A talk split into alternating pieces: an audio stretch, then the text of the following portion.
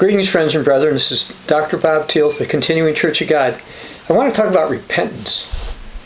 You know, the Bible teaches that those who want to be Christians need to repent. And do you understand repentance? The dictionary def- definition, at least from the American College Dictionary of Repentance, is, quote, to feel self reproach, compunction, or contrition for past conduct, to feel such sorrow for sin or fault as to be disposed to change one's life for the better. And the Bible definition means that as well as much more. Jesus' message was one of uh, repentance, turning toward God. And he really meant it. He wanted people to repent, not just have some emotional feeling. You would be upset or be disturbed. You know, there's a sorrow in this world which is human and physical. It's emotional. It leads to death. There's a difference between just being emotional, you get upset and shedding tears, uh, and a godly sorrow to get you to repent in Luke uh, 13, Jesus said, Except you repent, you will likewise perish. And he's talking, there was a tower that fell on people at the time. And he talked about the parable of the lost sheep, about the 99. And in Luke 15, 7, he said, I say to you, there be joy in heaven over one sinner that repents more than 99 just persons which need no repentance. Now, I like to tell a story Maybe, maybe you've heard some versions of this in the past. It's about a basketball coach. They're playing basketball, and one player had gotten the ball from the other team, and he was all excited because he'd gotten this ball. And he's bouncing and he's running toward the wrong basket. Coach shouted to him, Hey, you're going the wrong way. Stop! Turn around! Go the other way! But, you know, the crowd was making noise. The guy's all excited. Hey, I got this shot. I'm going to make be able to make this shot, score for my team. And he did. Except he scored it for the wrong team. You know, he was told to stop and turn around. God has told humans to do the same thing. Hopefully we'll listen. God wants everyone to repent, but most people won't. The coach wants this guy to turn around, and he didn't, he didn't pay attention. Other things were more important to him. He was distracted. There's another story about a group of uh, people. They were clearing uh, some forest for uh, to put up a building of some type or building structure, some kind of project and they were working really diligently. Then a leader came by and said, Stop! You're clearing the wrong forest. But someone, probably a foreman, says, We can't stop, we're almost done. But they were doing the wrong thing. This happens in this life. People think, Oh, I can't really change. Uh, let's say they have a non true form of Christianity. Well, I've lived my whole life like this. I should just finish it. No, you should change. If it's the wrong way, you need to change. You know, a lot of the world feels it cannot change because of tradition, family ties, work, government influence, whatever. And what's repentance? To a Christian, repentance is changing from going Satan's way, the way of the world, the get way of life, to God's way of life, the get way, the way of love. Now, I went over to Bible Hub to look at this word uh, repentance, and here's a few things it says. It talks about the original word in uh, Greek, which looks like it's pronounced, let's say, metanoes. I'm messing up the Greek. I do know some Greek. Uh, and uh, they transliterate it, transliterate it uh, metanoeo, metaneo, And they say the short definition is I repent, change my mind. Definition. Longer definition. I repent, change my mind, change the inner man, particularly with reference to acceptance of the will of God and to repent. A lot of people don't really understand what repentance is. They just think oh, I was feeling sorry for something. And that's part of it, but it's more than that. Repentance involves not just sorrow, but change.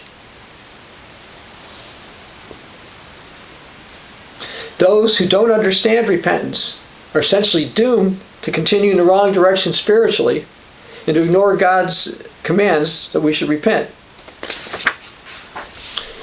Now let's go to the book of Mark. I'll be reading from uh, the New King James most of the time, Mark chapter 1. Read a little bit about Jesus teaching repentance. It says now, verse 14.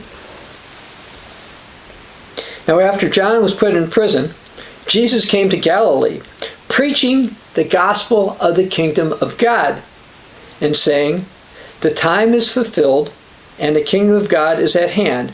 Repent and believe the gospel. He was telling people to change and devote their lives to the kingdom of God. Now, after Jesus ascended to heaven, we're going to go to Acts 2. The apostle Peter taught repentance. So, Acts chapter 2, start with uh, verse uh, 38. says, Then Peter said to them, Repent and let every one of you be baptized. He starts off the word repent. In the name of Jesus Christ for the remission of sins, and you shall receive the gift of the Holy Spirit. For the promises to you and to your children, and all who are far off, and as many as God will call. Now I want to go down to the next chapter, Acts chapter 3, and let's start with verse 19. Repent and be converted. Know, when you convert something, you change it. That your sins may be blotted out, so that times of refreshing may come from the presence of the Lord, and he may send Jesus Christ, who was preached to you before whom heaven must receive until the times of the restoration of all things, apokatastasis, which God has spoken by the mouth of all his holy prophets since the world began. Now, to repent means to change from living our way to living God's way. And sometimes you think, oh, our ways are okay this way or that way. Well, if they are in conflict with God's ways, no, they're not. Even if you're comfortable with it. Even you say, well, yeah, but other people are worse. The Bible warns about comparing yourself against others. Repentance comes when we see our sins and we're truly deeply remorseful of them. We stop sinning. We resolve to obey God. And with His help, we actually do obey Him. Crying about sins isn't repentance, although it can be appropriate. Repentance is about change. Most people hold impressions about repentance that are far away from what the Bible teaches. Some see no need for repentance because they don't think they've sinned, or if, they feel they sinned, uh, uh, they don't seem to believe that God needs to be involved. Some don't think they need to repent uh, because all they think they must do is uh, believe or accept something academically. But such false beliefs don't fulfill God's commands. You know, the English word uh, repent is a translation from the uh, in the Bible from the Hebrew and Greek. The words in Hebrew and Greek mean to turn or change direction. Uh, let's go to the book of Ezekiel, Ezekiel chapter 18.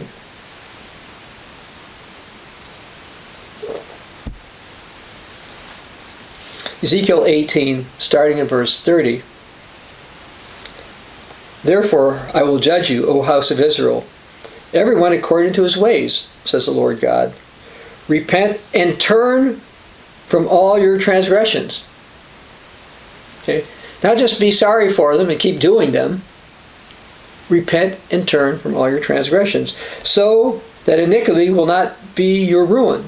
If you don't do it, He says, iniquity will be your ruin. Cast away from you all the transgressions which you've committed, and get yourselves a new heart and a new spirit.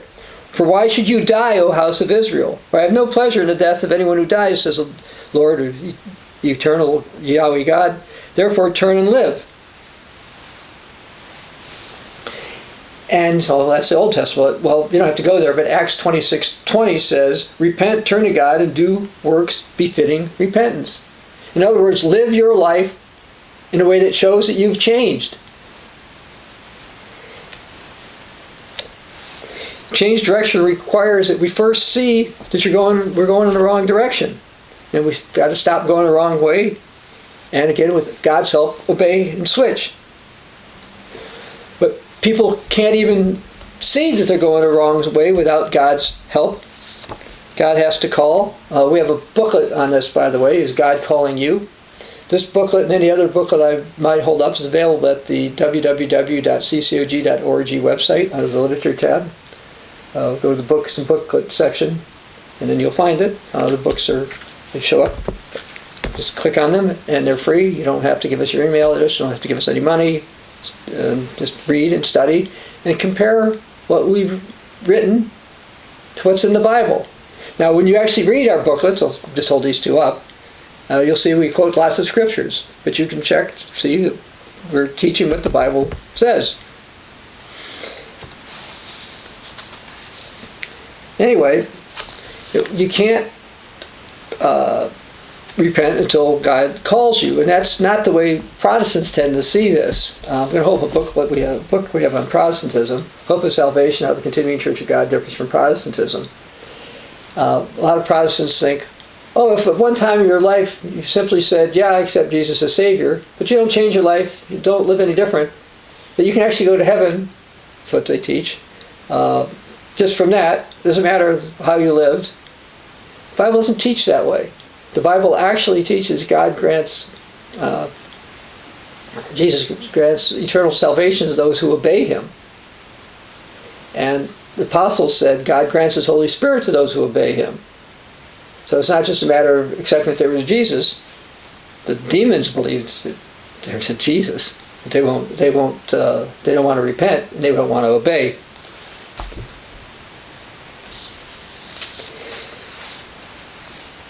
I want to go to the book of Romans, Romans chapter 2.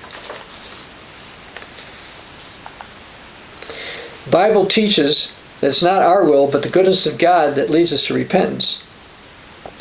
So let's go to Romans 2, verse 1.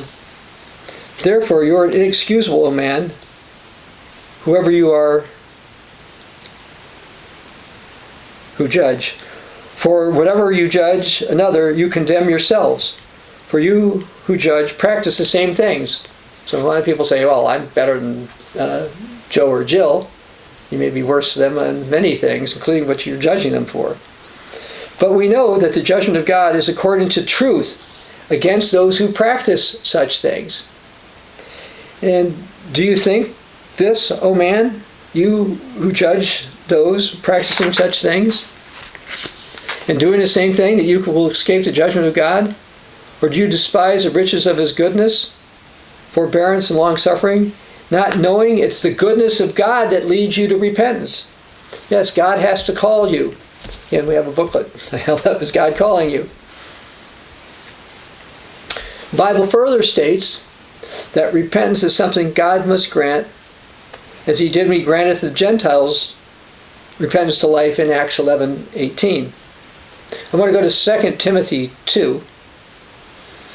Uh, because the Apostle Paul understood this uh, when he instructed Timothy. This is 2 Timothy 2, starting verse 24. And the servant of the Lord must not quarrel, but be gentle to all, able to teach, patient, in humility, correcting those who are in opposition. If perhaps, if God perhaps will grant them repentance. See, see, God has to grant the repentance so that they may know the truth a lot of the world do, do not understand the truth. They can't even understand some of the basics about life. Verse 26 And that they may come to their senses and escape the snare of the devil, who is a liar and the father of lies, having been taken captive by him to do his will. If you don't repent, you're doing Satan's will. Say, grab it, it's my will. Your will is influenced by Satan because you're end up going the way Satan wants you to go. Satan doesn't really care very much about what you do, actually, as long as you don't go the right way. And you say, but you want to go your way, and your way is right. And it's between you and God. Well, it is between you and God, and God lays out in His Word how it should be between you and God. A lot of people think, oh, if I just have this right feeling toward God, God really loves me because God's answered some prayers of mine, God's done a few things, therefore everything is always just fine. Well, it's good if you pray. It's, uh, it's great when God answers your prayers. But God's answered prayers of people who are not true believers. There have been studies done on, on prayer from people of various faiths, and uh, shows that God does intervene. Things, miracles, if you want to call them, happen. But just because someone prays and uh, God may answer some specific prayer doesn't necessarily mean you're God's people. If you're not living the way God wants you to live, you're not truly His, his people in this age.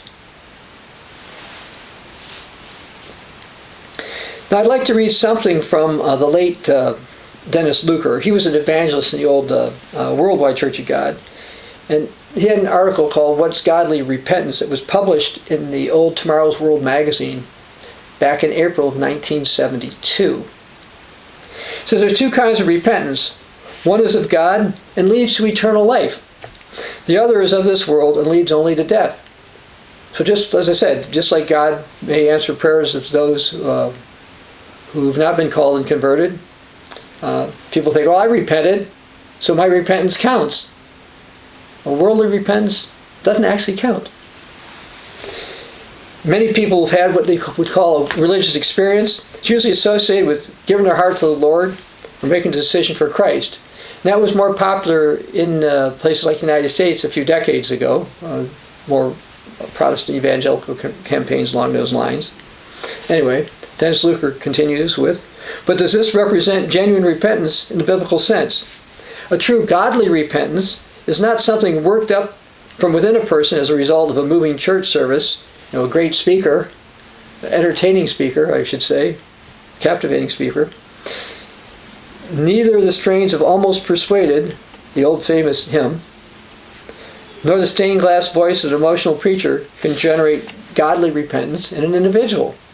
Real repentance the kind that God requires, is a gift of God. It's something that God must inspire in an individual.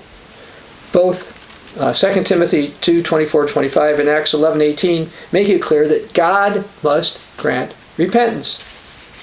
True repentance is more than an emotional experience.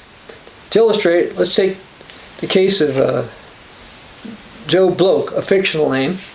Joe believed in God, so he said, and he attended church pretty regularly. But he also liked to drink and have fun with his college co-eds. During the week, he'd work hard and discipline himself pretty well, but when Saturday night came, he'd celebrate by getting drunk, which sometimes led to fornication. He knew it was wrong because he knew the Bible condemned drunkenness and fornication. After he sobered up on Sunday morning with a terrible hangover, he'd feel very sorry for what he did. He'd shed tears and swear to himself he'd never do it again.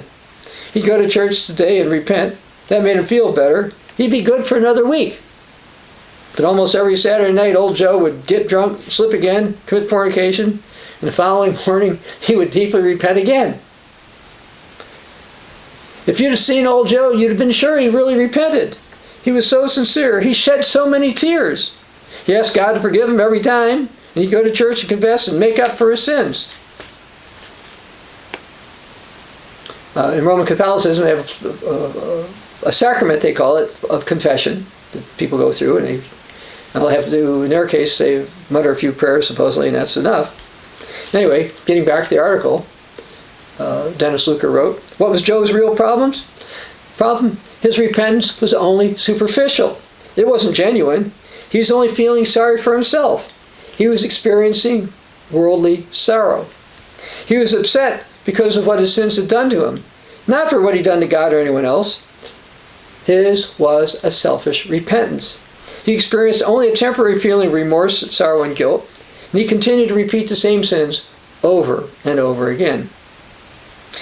If Joe had known what real repent that real repentance comes from God, he'd have cried out in prayer with all his heart and asked God to help him repent. God would have granted godly repentance if Joe had really wanted to stop sinning permanently. A person who is seeking true repentance shall find it because God is willing to give it. Now he cites uh, 2 Peter 3 9. The Lord is not slack concerning his promise, as some count, men count slackness, but is long suffering to usward, not willing that any should perish, but that all should come to repentance. God offers repentance to grant repentance when he calls a person to his truth.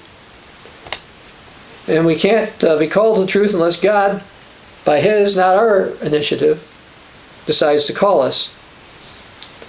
You say, that doesn't sound right. Well, this is what your Savior said. Let's go to John 6, starting verse 43.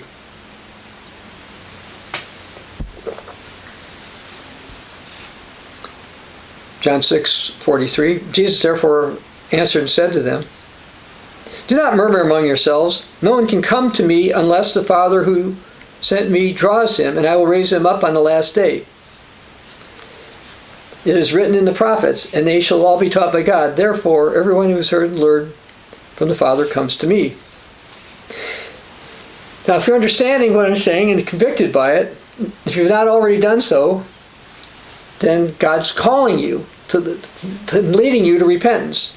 And again, you may find help with our free online booklet, Is God Calling You? Again, available at the ccog.org website. Many won't respond. Now let's go over to Matthew chapter 20. They won't do what God teaches in the Bible. God calls, but many don't respond to be chosen. Matthew 20, starting in verse uh, 8, uh, Jesus is uh, speaking here. He says, In evening come, the owner of a vineyard said to his servant, Steward, call the laborers and give them their wages, beginning with the first and the last. And those who came were hired at the eleventh hour, they received a denarius. And first came, they thought they'd get more. They only got a denarius. They received it, they complained against the landowner, saying, These last men only worked an hour, you made them equal to us who borne the burden of the heat for the day. But he answered them, said, Friend, I'm not doing any wrong. Did, you not agree to work with me for denarius? Take what's yours and go your way. I wish to give this last man the same as you. Is it lawful? For, isn't it lawful for me to do what I want my own things? Or is your eye evil because I am good? So the last will be first, and the first last.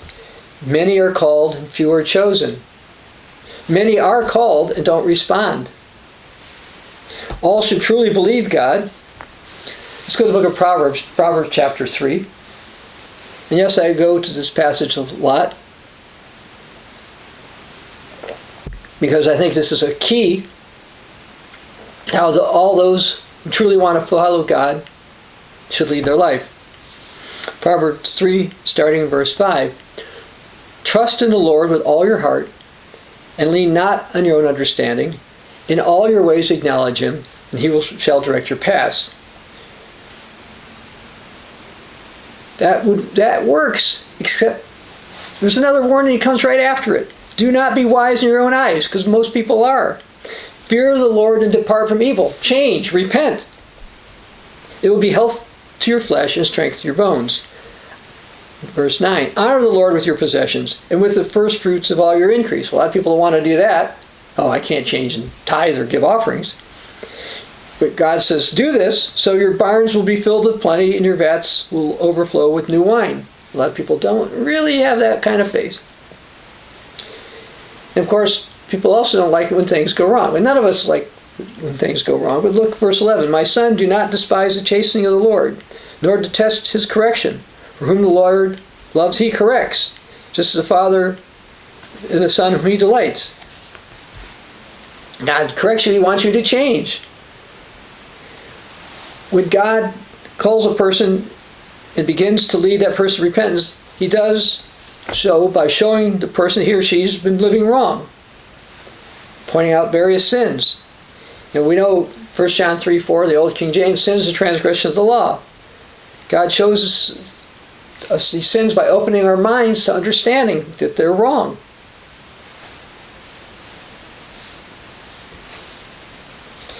One who really understands God law realizes they've truly been living in accord with it before repentance. That they've been sinning, therefore they need to repent, they need to change. We all need to repent. In Romans 3.23, Paul said, For all have sinned and fallen short of the glory of God. Now I'd like to go to Romans 5. You can turn there, starting verse 10.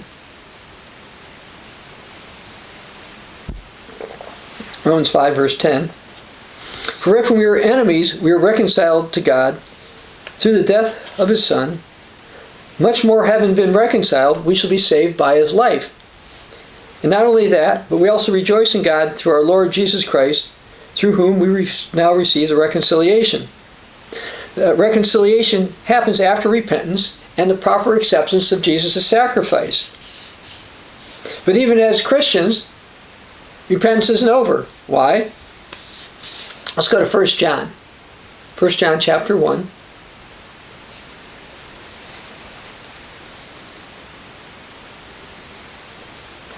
Go to verse 8. If we, we're talking about Christians, if we say that we have no sin, this is the Apostle John writing this, so he's including himself in this, we deceive ourselves and the truth is not in us. If we confess our sins, so say, okay, yes, we have sins and I'm sorry, so uh, acknowledge that we have them, he's faithful and just to forgive us our sins and cleanse us from all unrighteousness. Cleanse us so we don't keep doing so cleanse us, forgive us for the past so we won't keep doing it in the future. And if we say we haven't sinned, we make God a liar and the truth is not his word's not in us. The presence of sin demands repentance. For God doesn't promise to forgive our sins unless we repent and are baptized.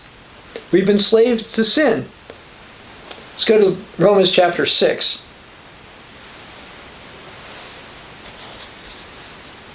Romans chapter 6, I'll start with verse uh, 20. For when you were slaves of sin, now people don't think they're slaves of sin. They think they're just, you know, following society, what they like, what their family says, their boss, whatever. When you were slaves of sin, you were free in regards to righteousness. What fruit did you have then in the things of which you are now ashamed? For the end of all of those of those things is death. If you don't go God's way, way ends in death. But now, having been set free from sin and having become slaves of God, you have fruit to holiness, and in the end, everlasting life. As we'll die in this life, but we have, in the end, everlasting life comes with resurrection.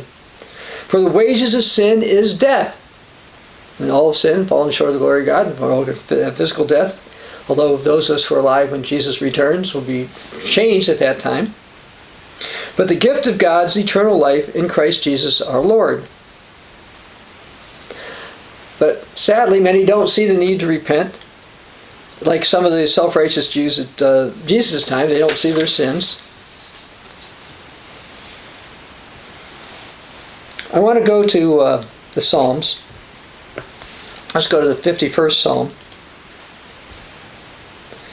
There's, we, when you understand, you try to keep sin in sharp focus. You should be deeply broken up about it.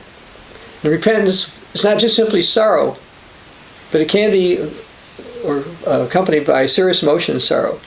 You know, David was deeply remorseful, King David, uh, with his sin with Bathsheba.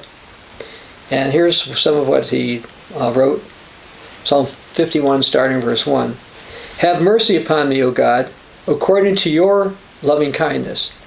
According to the multitude of your tender mercies, blot out my transgressions. Wash me thoroughly from my iniquity, and cleanse me from my sin. For I acknowledge my transgression, transgression is plural here, and my sin is always before me. Against you, you only have I sinned and done this evil in your sight, that you may be found just when you speak and blameless when you judge. Skip down a few more verses. Because not only does he re- want to repent, that's starting verse 10. Create in me a clean heart, O God, and renew a steadfast spirit within me. Do not cast me away from your presence, and do not take your Holy Spirit from me. Which the indication is one, David knew he had God's Holy Spirit, and two, you could lose it. I realized various ones, particularly Calvinists, say you can't lose it, but that's not what the Bible teaches. This is what we see right here. So, yes, Christians need to repent. Verse 12 Restore to me the joy of your salvation. Don't be lukewarm about it.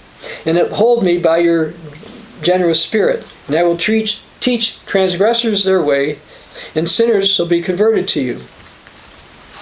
Deliver me from the guilt of bloodshed, O God, the God of my salvation. And my tongue shall sing aloud of your righteousness. O Lord, open my lips, and my mouth shall show forth your praise. For you do not desire sacrifice, or else I give it. You do not delight in burnt offering. The sacrifices of God are a broken spirit, a broken and contrite heart. These, O God, you will not despise. In the New Testament, Romans chapter 12, verse 1 talks about us Christians are to be living sacrifices. And notice it says, The sacrifices of God are a broken spirit, a broken and contrite heart. These, O God, you will not despise. Uh, I'm going to go to Job 42.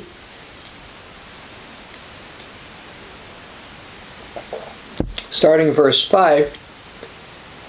Job was remorseful and said, I have heard of you by the hearing of the ear, but now my eye sees you. Therefore I abhor myself and repent in dust and ashes.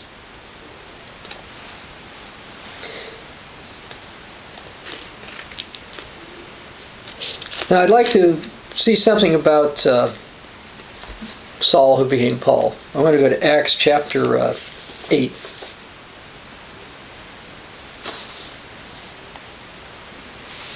Verse 3. This is the one who became Apostle Paul. It's Acts 8, verse 3. As for Saul, he made havoc of the church, entering every house and dragging off men and women, committing them to prison. Saul was what you might call modern times a, a bad dude. Now let's go to chapter 9 and go through this starting with verse 1. Then Saul, still breathing threats and murder against the disciples of the Lord, went to the high priest and asked letters from him to the synagogue of Damascus. So if he found any who were of the way, and Christianity was known as the way, it's a different way, it's not Satan's way. Anyway, whether men or women, he uh, bound them to Jerusalem. So yeah, he was looking for for people who accepted that way. He journeyed. He came near Damascus. Suddenly, a light shone around him from heaven. Then he fell on the ground, and he heard a voice saying to him, "Saul, Saul, why are you persecuting me?" He said, "Who are you, Lord?" The Lord said, "I am Jesus. You're persecuting." It's hard for you to kick against the goads which basically means that um, Saul knew something wasn't quite right with what he was doing, but he couldn't quite put his finger on it. Anyway, so verse 6 So he, Saul, trembling astonished, said, Lord, what do you want me to do? And the Lord said to him, Arise and go into the city, and you'll be told what you must do. Okay, so God gave him instruction. Jesus told him, Hey, this is what, here's what I want you to obey. Go here and find out what you must do. Not what you should do, but what you must do.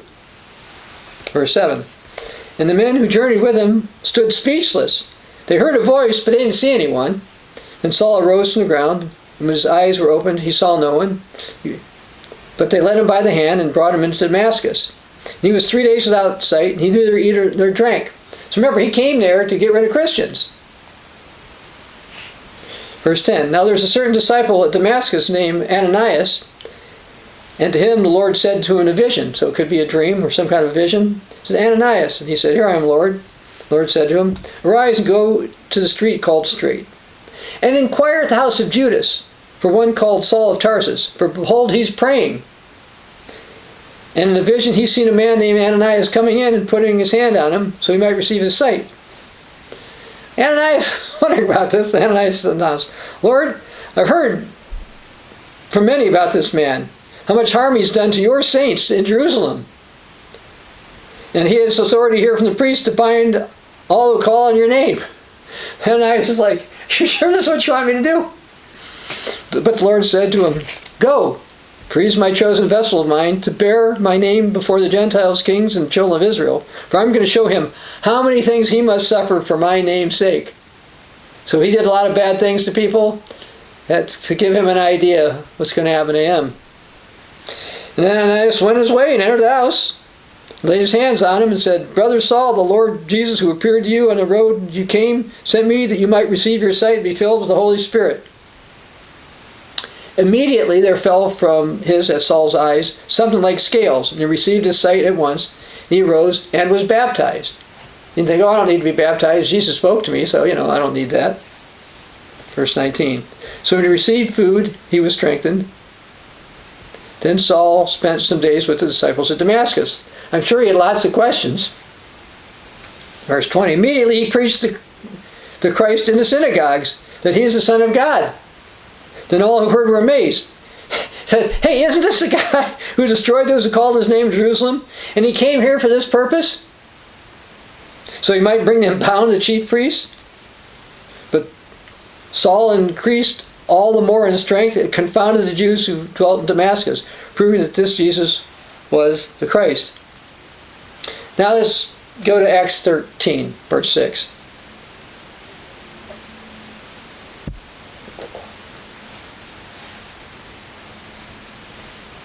Now, when they'd gone through the island of Paphos, they found a certain sorcerer, a false prophet, a Jew whose name was Bar Jesus, who was with the proconsul Sergius Paulus, an intelligent man.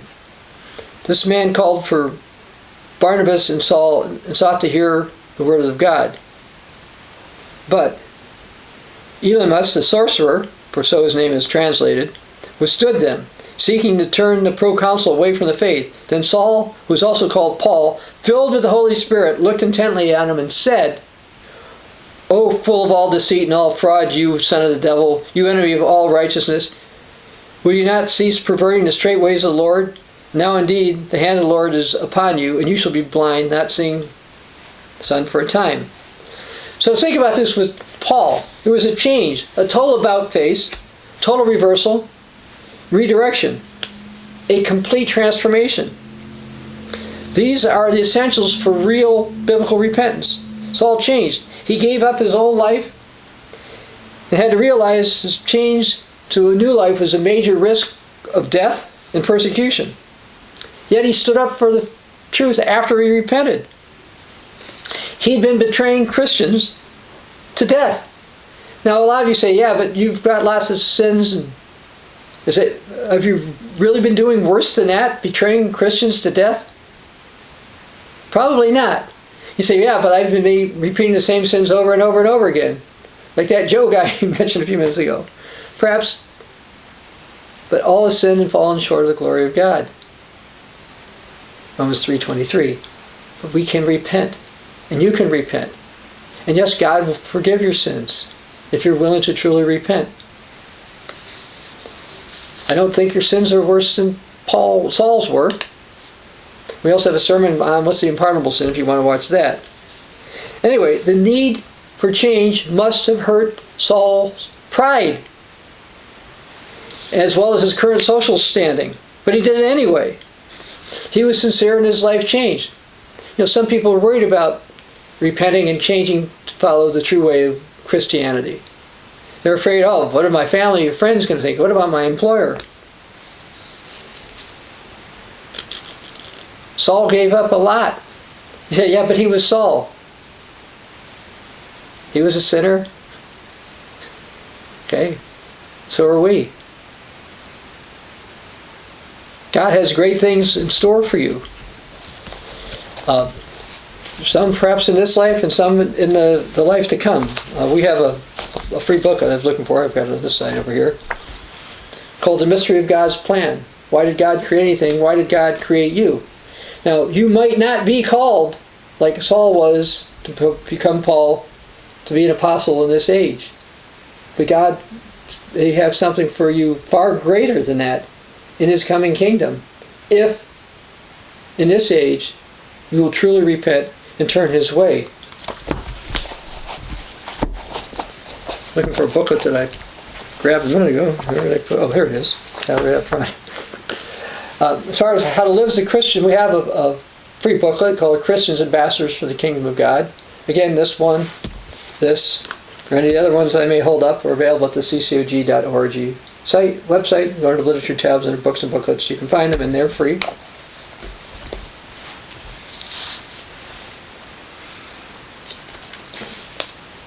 Repentance includes feeling sorry, of course, but it goes much deeper than that.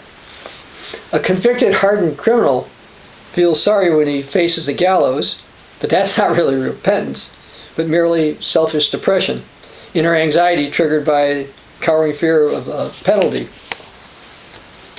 Godly repentance means to stop sinning and turn the other way, to change your way of life. Now, it's not always easy to say, I'm sorry, but it's even harder to mean it.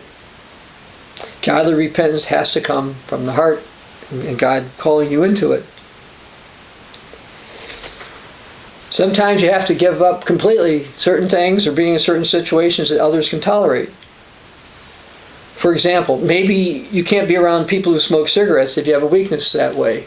Or maybe you can't be around people who uh, uh, drink alcohol uh, if you have a weakness that way. I mean, and don't think because some people can tolerate certain things, you can tolerate everything they can.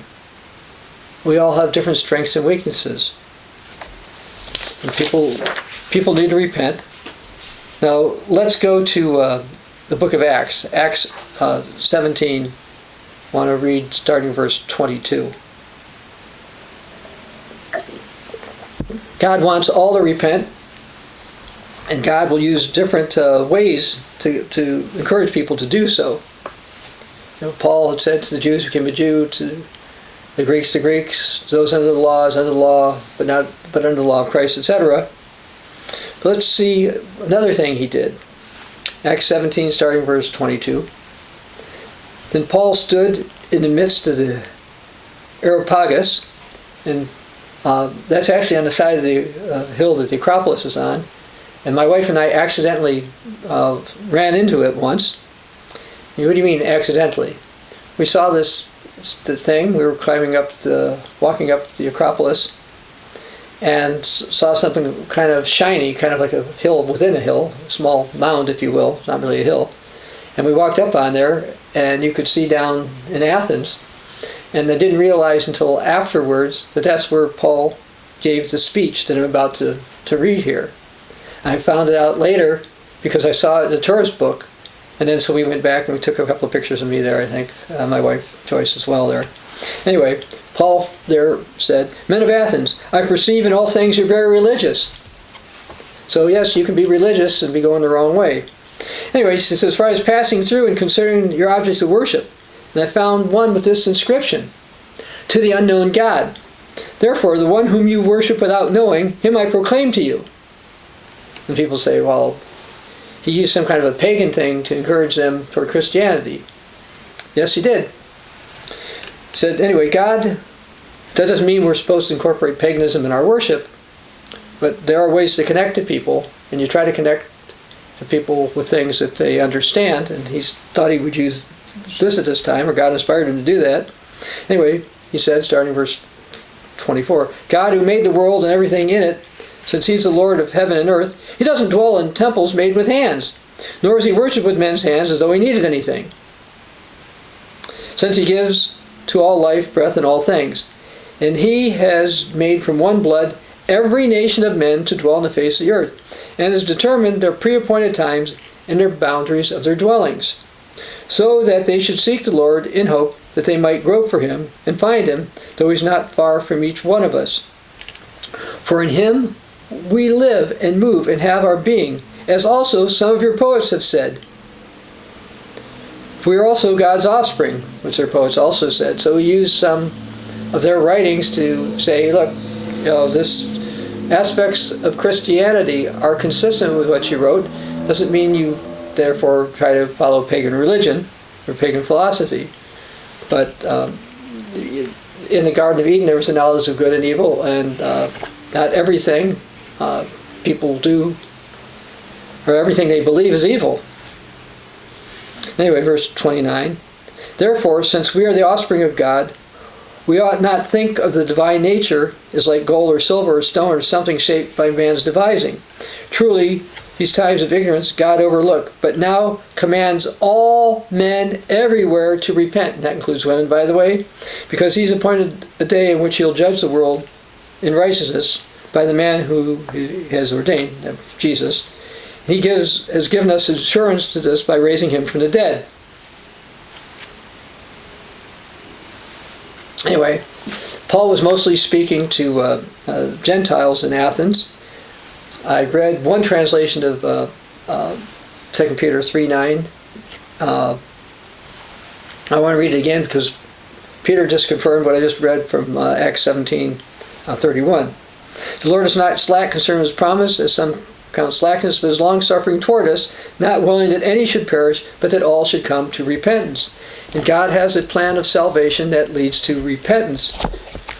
Some God is calling in this age, and some God will be calling in the age to come. Now, this is one of the ways that the continuing Church of God differs from uh, Protestantism. Protestants do not believe, in general, do not believe in God's plan of salvation. They don't understand that some are being called now and others will be called later. But that, that not only is that a belief of the continuing Church of God, it was also a belief of the original Catholic Church. And we have another book also of beliefs of the original Catholic Church. Again, both of these available at the ccog.org website. Because of misinformation from Greco-Roman Catholics and Protestants, a lot of people do not understand God's plan of salvation, including the atheists and Hindus and whatever, Buddhists and Muslims who have false ideas about Christianity, mainly because most of the people they've run into have not practiced true Christianity or don't understand God's plan, have not truly repented as they should, and again, don't offer the type of hope that God does through His Word. By the way, we in the Continuing Church of God do not teach universal salvation, but we do teach a universal offer of salvation. That was a belief of the original uh, Christian church, and there's hundreds of scriptures in your Bible, presuming you have one, that shows that.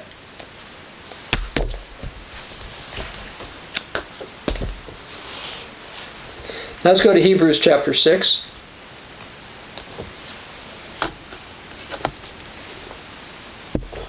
Hebrews chapter 6, starting in verse 1. Therefore, leaving the discussion of the elementary principles of Christ, let us go on to perfection, not laying again the foundation of repentance from dead works. Foundation is repentance from dead works, and a faith toward God, and a doctrine of baptism, laying on of hands, the resurrection of the dead, and eternal judgment. So you see that repentance is one of the foundational doctrines of the Christian faith. Now I want to go to the book of Hosea. Hosea chapter 7. We'll start in verse 14. Here, speaking of God's people Ephraim, he's going to God says he's going to uh, punish them for their lack of repentance. God says, and they have not cried unto me with their whole heart, with their heart, when they howled upon their beds. They rebel against me. I started in verse 14. I'm sorry I didn't say that, if I didn't say it. Though I uh, bound and strengthened their arms, yet they imagined mischief against me. They return, but not to the Most High. They imagine they, uh, their mischief, and they return. They, they, they say they made some changes, but they won't do it God's way. Without national repentance, uh, places like uh, say United States, United Kingdom, Australia, New Zealand, Canada are doomed, as uh, others, uh, but they're going to hit it first. Let's let's go to a Second Chronicles seven.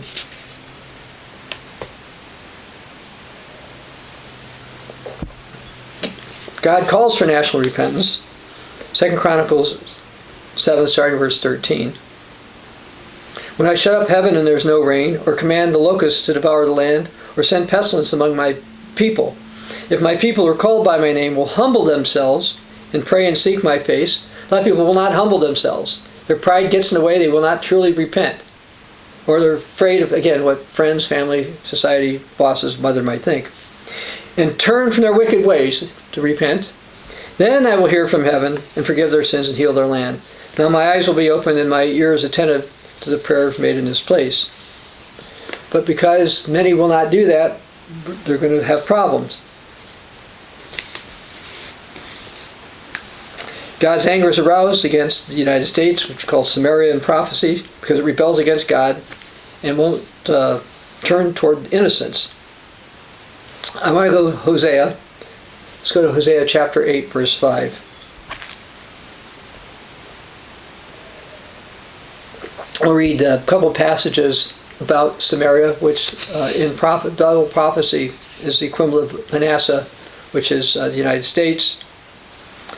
Hosea 8, verse 5 O Samaria, my anger is aroused against them. How long until they attain to innocence? Repent to become clean. Now let's go to Hosea 13, verse 16.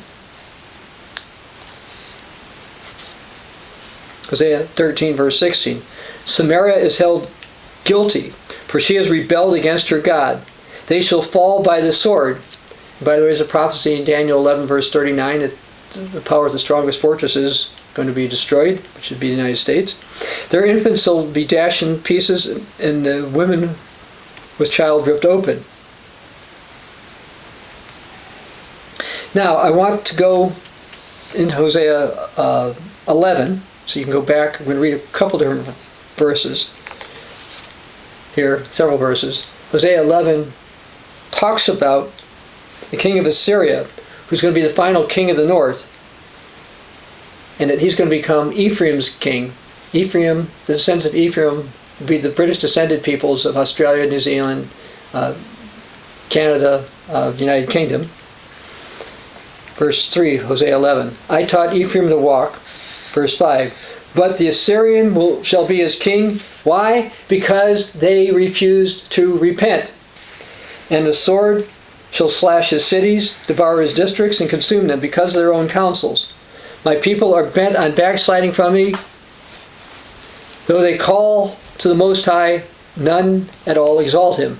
So these people in the United States, British people, so oh yeah, a lot of them will call to God, but they won't repent. They won't do it God's way. And we're seeing the prophesied change starting to come on the Anglo-American powers. By the way, the Assyrian king is also specifically prophesied to eliminate Samaria, the United States, in Isaiah uh, 10, 5 through 12.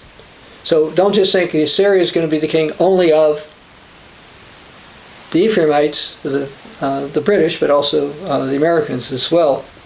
Although the land will be divided, uh, so perhaps not all of the land uh, will go that way. Maybe other powers will control.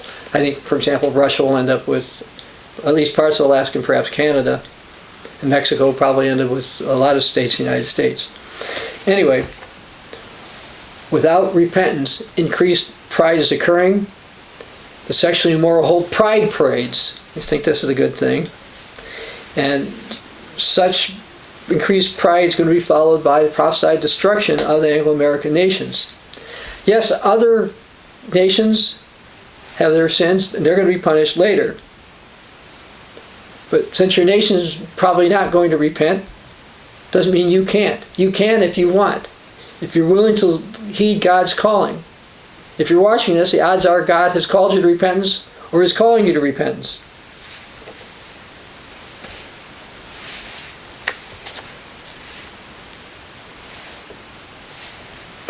I want to go to uh, Ezekiel 18.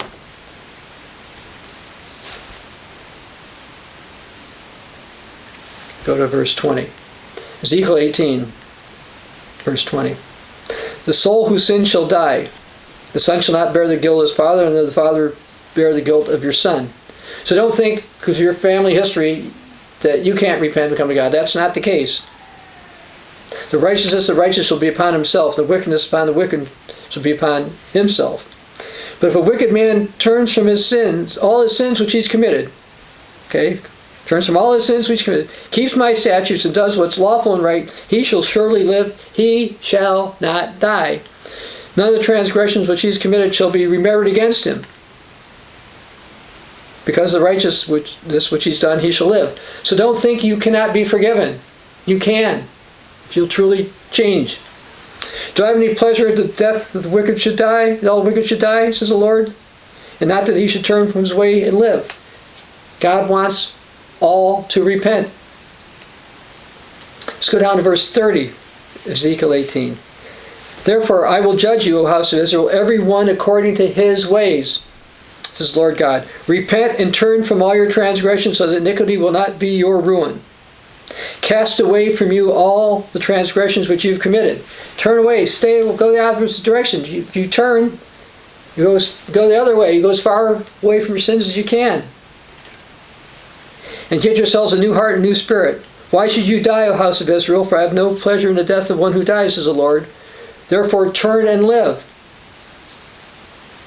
Now, your Bible says a lot of people have an outward showing of repentance toward Him. Like right after uh, 9/11, there were signs up, and even in Las Vegas, people made some pretense uh, of, of uh, turning to God, but they didn't do it with their whole hearts, with their hearts. Most of the world only does an outward, superficial, worldly repentance without uh, true, real sincerity or deep feeling. Let's go to uh, Hebrews chapter 12. Many people repent like Esau did. And we read about that in the New Old Testament. The New Testament tells us, Hebrews 12, verse 14. Pursue peace with all peoples and holiness, without which no one will see the Lord, and looking carefully lest anyone should fall short of the grace of God. So you can fall short of the grace of God, lest any root of bitterness springing up cause trouble. And there are various ones who are bitter, bitter toward people, bitter toward relatives, bitter toward uh, the ministry, churches, whatever.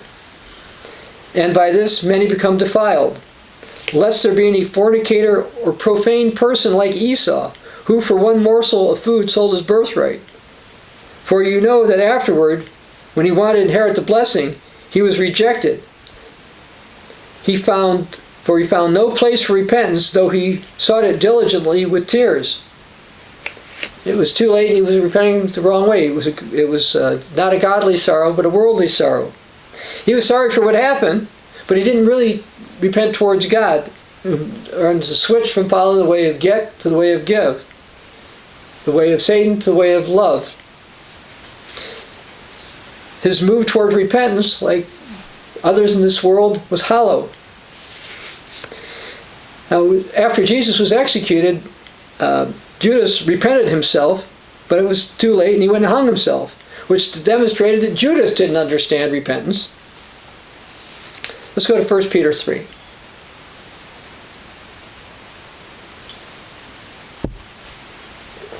First Peter 3, starting verse 10. For he who would love life and see good days let him refrain his tongue from evil.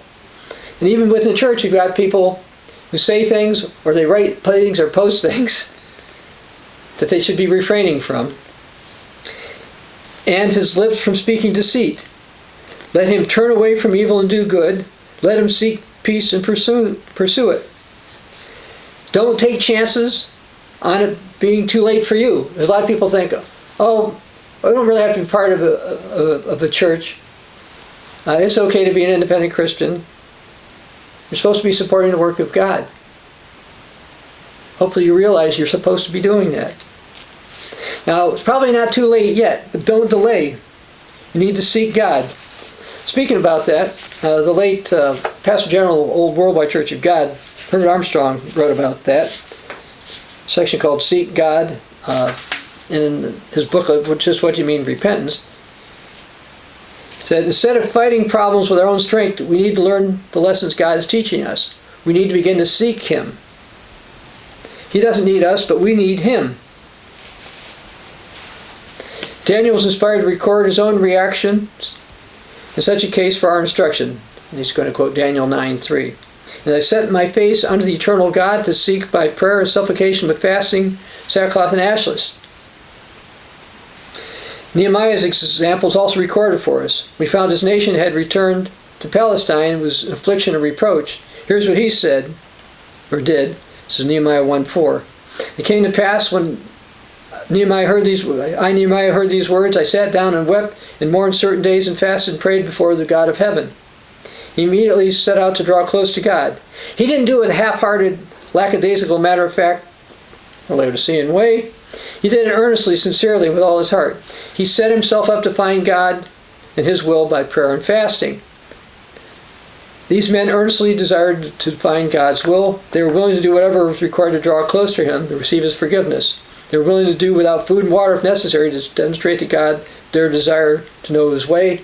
And actually, when you're uh, fasting, going out uh, for food and water, it should humble you, as, uh, to, which is also gets you to grow closer to God. You realize that, you know, I'm kind of weak, and if you think about it, you know, you're one heartbeat away, away from death, or uh, you know, or one one breath away, which would probably take maybe eight to twelve minutes or something, depending on the person, maybe a little longer, and that's it. Salvation is a personal matter between you and God, it's got to be on God's terms. And he, Herbert Armstrong wrote something. It's called uh, in the same book, "Turn from Our Own Ways." The people of this world outwardly follow many uh, steps, but they fall short in the final, most important step: turning from their wicked ways. That's why it's so hard to distinguish between a believer and a non-believer. That's why the distance between our professed faith and daily performance is astronomical. So many people in this day and age profess to be repentant, profess Christianity, yet still live in the wretchedness of their sinful ways. So finally, one of the most important steps in coming to true repentance is to stop sinning. Millions claim membership in a church. They loudly proclaim their belief in Jesus Christ.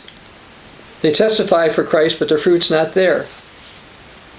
All too often, our repentance is the worldly repentance spoken of in uh, 2 Corinthians 7.10.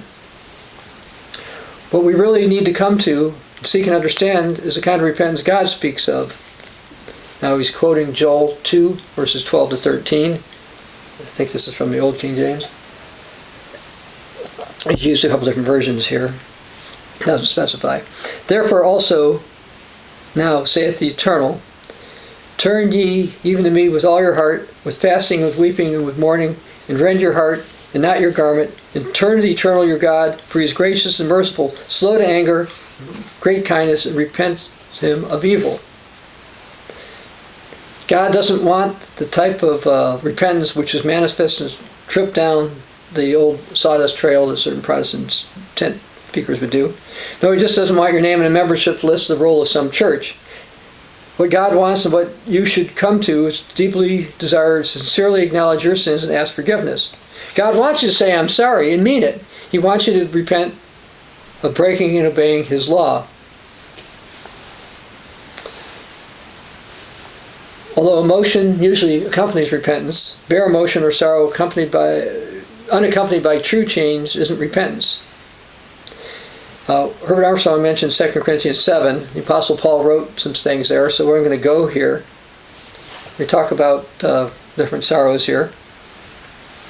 2 Corinthians 7, let's start with verse uh, 8.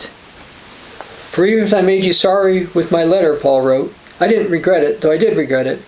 For I perceived that the same epistles made you sorry only for a while. Now I rejoice that you were made sorry, but that not that you, you were made sorry, but that your sorrow led to repentance. For you were made sorry in a godly manner, that you might suffer loss for us in nothing. For godly sorrow produces repentance, leading to salvation, not to be regretted, but the sorrow of the world produces death. For observe this very thing, that you sorrowed in a godly manner what diligence it produced in you, what clearing of yourselves, what indignation, what fear, what vehement desire, what zeal, what vindication. In all things you proved yourselves to be clear in this manner. Notice that Paul said that worldly sorrow proclaims or leads to death, produces death. And that's the type of uh, sorrow and self pity that uh, some may come to in, let's say, a, a Protestant evangelical campaign or something.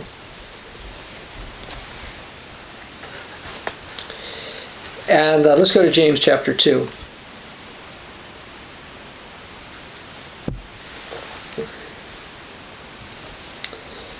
James 2, verse 18. Now, a lot of people believe, or say they believe, and it does not take faith to accept that there was a person named Jesus who the Bible says came and died for your sins. James 2, verse 18. But some will say, You have faith and I have works. Show me your faith without your works, and I will show you my faith from by my works. You believe there's one God? You do well. Even the demons believe and tremble. But you ought to know, O foolish man, that faith without works is death. Actions can show that you're sincere in seeking God. You don't have to go there, but in 1 John 3.10, the Apostle John wrote, In this the children of God and the children of the devil are manifest. Whoever does not practice righteousness is not of God, nor is he who does not love his brother. As far as righteousness goes, Psalm 119, verse 172 says, My tongue shall speak of your word, for all your commandments are righteousness. Now I want to go to Matthew 3. John the Baptist refused to baptize those who had not shown by their changed behavior they brought forth the true fruit of repentance. So this is John, John, John, John the Baptist. This is in Matthew 3, starting in verse uh, 7. But when, when he saw many of the Pharisees and Sadducees coming to his baptism, he said, Great, just get baptized. No, he said, Brood of vipers, who warned you to flee from the wrath to come? Therefore, bear fruits worthy of repentance. You do not think to yourself, huh, we have Abraham as our father. Or, I've been in uh, some Greco-Roman Protestant church forever. For I say to you that God is able to raise up children of Abraham from these stones. And even now the axe is laid to the root of the trees. Therefore, every tree that does not bear good fruit is cast down and thrown in the fire. And Christians, particularly Laodicean ones, need to be careful. It doesn't happen to them. I, I indeed baptize you with water unto repentance, but he who coming after me is mightier than I, whose sandals I'm not worthy to carry. He will baptize you with the Holy Spirit and fire. His winnowing fan is in his hand. He will thoroughly clean out his threshing floor and gather his wheat to the barn. And he will burn up the chaff with unquenchable fire. Now, if you're in Matthew, we're going to go to Matthew 7. Jesus dogmatically stated that mere lip service, a misnamed belief, is not sufficient with salvation, even if it is accompanied by things that the world would marvel at. Matthew 7, verse 21. Jesus said, Not everyone that says to me, Lord, Lord, so not everybody says that Jesus is Lord, shall enter the kingdom of heaven. But who will? But he who does the will of my Father in heaven. Many will say to me in that day, Lord, Lord, haven't we prophesied in your name, cast out demons in your name, and done many wonders in your name? So I said, you know, sometimes people's prayers are answered, if even if they're not true believers, even though they think they are. And I will declare to them, I never knew you. Depart from me, you who practice lawlessness. Now, one of the books that we have is on the Ten Commandments. And Jesus condemned the Pharisees for their hypocrisy because they didn't truly keep God's commandments. Well, they claimed to be, but they didn't. We have a situation now that within the Greco-Roman Protestant world, some do think they keep the Ten Commandments, but they reason around many of them, not all of them. And then also you have Protestant leaders who go out, and, like Andy Stanley comes to mind. His father is more famous than him, but he goes out and says, you don't have to keep the commandments. And that's not what the Bible teaches. A lot of people do not know how to live as a Christian. Now, you see, this booklet is not as long as this one. So if you want more of the Ten Commandments, this would be helpful, but this one is still good either way.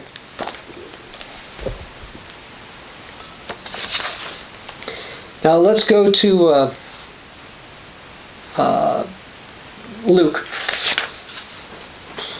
Luke uh, 13. Uh, I've alluded to this before. Uh, there, we've got situations starting verse 1. Uh, some Galileans uh, were, were killed by Pilate, and he said to Jesus said those who brought it up, Do you think they were worse than other sinners because they suffered these? No. Unless you repent, you'll all likewise perish. Or about the 18 who the Tower of Siloam fell and killed them. Do you think they were worse sinners than all the other men in Jerusalem? I tell you, no. But unless you repent, you will all likewise perish. So he wanted repentance. And, it, and these people considered themselves God's people, and God, Jesus told them they still had to repent. Now let's go down to verse 6. He spoke this parable. A certain man had a fig tree planted in his vineyard, and he came seeking fruit on it. He found none. And he said to the keeper of the vineyard, Look, for three years I've come seeking fruit to this fig tree and found none. Cut it down. Why does it take use up ground? And he answered, said to him, Sir, let alone this year, and I'll dig around it and fertilize it. If it bears fruit, well, but if not, you'll cut it down. Jesus expects his people to bear fruit. We are to bear fruit, which means more than just accepting and just living for ourselves. Have you changed? Most Christians in the end time are uh, like the Laodiceans, uh, are Laodiceans actually. We can read about them in uh, Revelation uh, 3, starting verse 14. Jesus said, in the church, the angel of the church of Laodiceans, right? Notice it's Laodiceans plural. There's a lot of Laodicean churches. These things says the Amen, the faithful and true witness, the beginning of the creation of God. I know your works, that you're not cold nor hot. I wish you were cold nor hot. So, but, but become, because you become lukewarm and not cold or hot, hot, I will vomit you out of my mouth. Because you say, I'm rich, I become wealthy, I need nothing. I'm independent. I was betrayed by ministers who went the wrong way, or whatever, or, or whatever. Don't you know you're wretched, miserable, blind, poor, and naked? I counsel you to buy for me gold refined in the fire, that you may be rich, and white garments, you may be clothed, and the shame of your nakedness may not be revealed. Anoint your eyes with eye salve that you may see. See your sins, you can repent. As many as I love, I rebuke and chasten. Jesus said he wants Christians to repent. Therefore, be zealous and repent. Behold, I stand at the door and knock, and if anyone hears my voice and opens the door, I'll come to him and dine with him. To him who overcomes, is overcoming sin and changing, and supporting the work you're supposed to be supporting, because the Laodiceans don't have the right work, I will grant to sit with me on my throne, as I overcame and sat with my Father. He has an ear to hear. Hear what the Spirit says to the uh, churches. Now, what about penance? Some people think that all you have to do is say various prayers and uh, repeat them, and this is what God wants. Well, I think most of you know, but let's read it anyway. What Jesus said about this in Matthew chapter 6, starting in verse 7. And I've got a fair amount of scriptures I'm still going to go through here. And when you pray, do not use vain repetitions as the heathen do, for they think they'll be heard for their many words. Therefore, do not be like them, for your Father knows these things you have need of before you ask Him.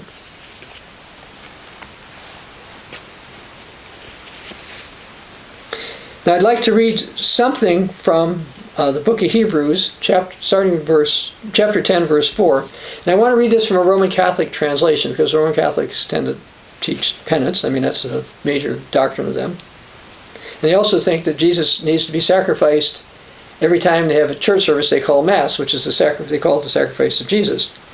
But in their own translation of the New Testament, we read, Matthew, excuse me, Hebrews 10, starting verse 4. Bull's blood and goats are incapable of taking away sins.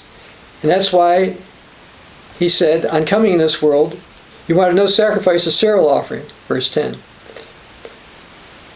And this will was for us to be made holy by the offering of the body of Jesus Christ, made once and for all. Every priest stands at his duties, talk to the Levitical priests, offering over and over again the same sacrifices which are quite incapable of taking away sins. He, that's Jesus on the other hand, has offered one single sacrifice for his sins and then taken his seat forever at the right hand of God, where he's now waiting till his enemies made are made his footstool. Jesus was only to be sacrificed once. And Jesus said, Pray to God for our sins to be forgiven. Matthew 6, starting in verse 12. We're to pray.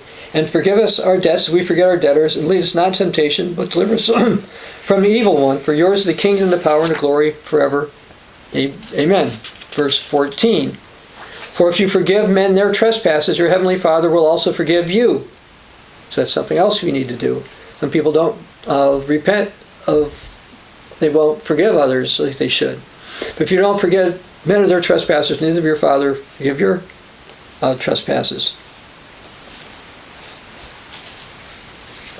Now, as far as end time Christians, you don't have to go there, but in Revelation 14, verse 12, it says, Here's the patience of the saints. Here are those who keep the commandments of God and have the faith of Jesus. Real Christians keep God's commandments. And I held up the Ten Commandments booklet. The Apostle John wrote in 1 John 3:18, "My little children, let us love not love in word or in tongue, but in deed and in truth." Acts 5:32 says God only grants his Holy Spirit to those who obey him. I, and I alluded to this before, but for salvation, scriptures teach, Hebrews 5 verse 8 to 9, though he was a son, he learned obedience to things which he suffered. we're to be children of God, we are to learn as well. Verse 9, and having been perfected, he, Jesus, became the author of eternal salvation to all who said his name once. No, to all who obey him. Let's go to Luke 14, starting in uh, verse 26. Jesus said, If anyone comes to me and does not hate his father or mother, his wife and children, brothers and sisters, and yes, his own life also, he cannot be my disciple. And whoever does not bear his cross and come after me cannot be my disciple. For which of you intending to build a tower does not sit down first and count the cost, whether there's enough to finish it? Lest after he's laid the foundation is not able to finish. And all who see it began to mock him and saying, This man began to build and was unable to finish. So if you go start to go the right way, don't give up. Make sure you count the cost first. But it's a cost worth bearing. Verse 31, Jesus says, Or what king going to make war against another king doesn't sit down first and consider whether he's able with 10,000 to meet one who comes against him with 20,000? Or else while the other is a great way off, he sends a delegation to ask conditions of peace. So therefore, whichever you will not forsake all cannot be my disciple. So repentance includes being able to forsake all. But if you do, Jesus says in Matthew 6, starting in verse 31, so don't worry about what we should eat, what should we drink, what should we wear. After all these things the Gentiles seek. For your heavenly Father knows you need these things, but seek first the kingdom of God and his righteousness, and all these things will be added to you. We're supposed to seek God's kingdom every day.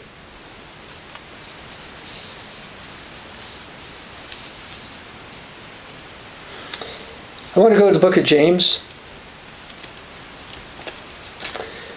chapter 1. We must see our sins, stop them, resolve to do what's right.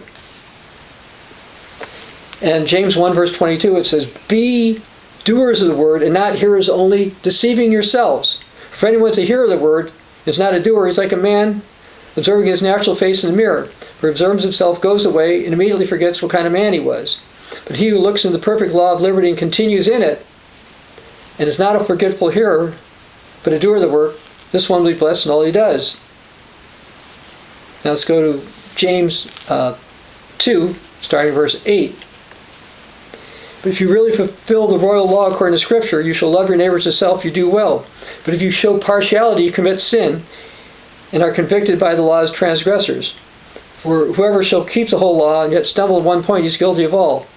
For he who said, Do not commit adultery, also said, Do not murder.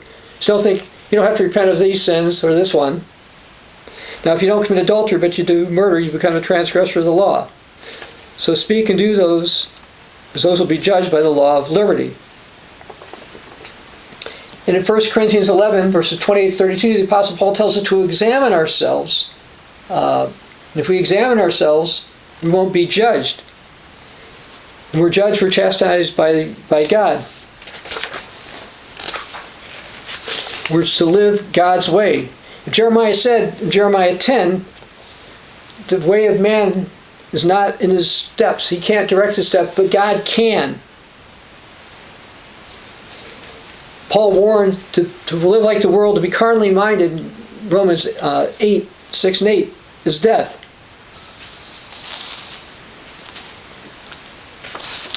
So, what's real repentance? It's a true upheaval in your life. Essentially, a spiritual emotional crisis triggered by intense, painful conviction about what you've been doing wrong and the lies you've accepted and the fact you haven't lived according to the truth. Real repentance is an experience that hammers to us that we haven't just done wrong, but we are wrong. We've been going the wrong way. We're pricked at our heart. We changed. We want to turn our lives over to God, and we're sincere about it. We're willing to live God's way. Real repentance is a sober des- desire to replace the selfish, fleshy reactions to living God's way, God's way of love. Have you repented? I hope so. Go the right way, not the wrong way. And as I mentioned before, we have some literature that may assist you also along this line. God expects true repentance from His people. Hopefully, you have done that and you'll continue to do that, or you will do that if you haven't in the past. This is Dr. Bob Thiel for the Continuing Church of God.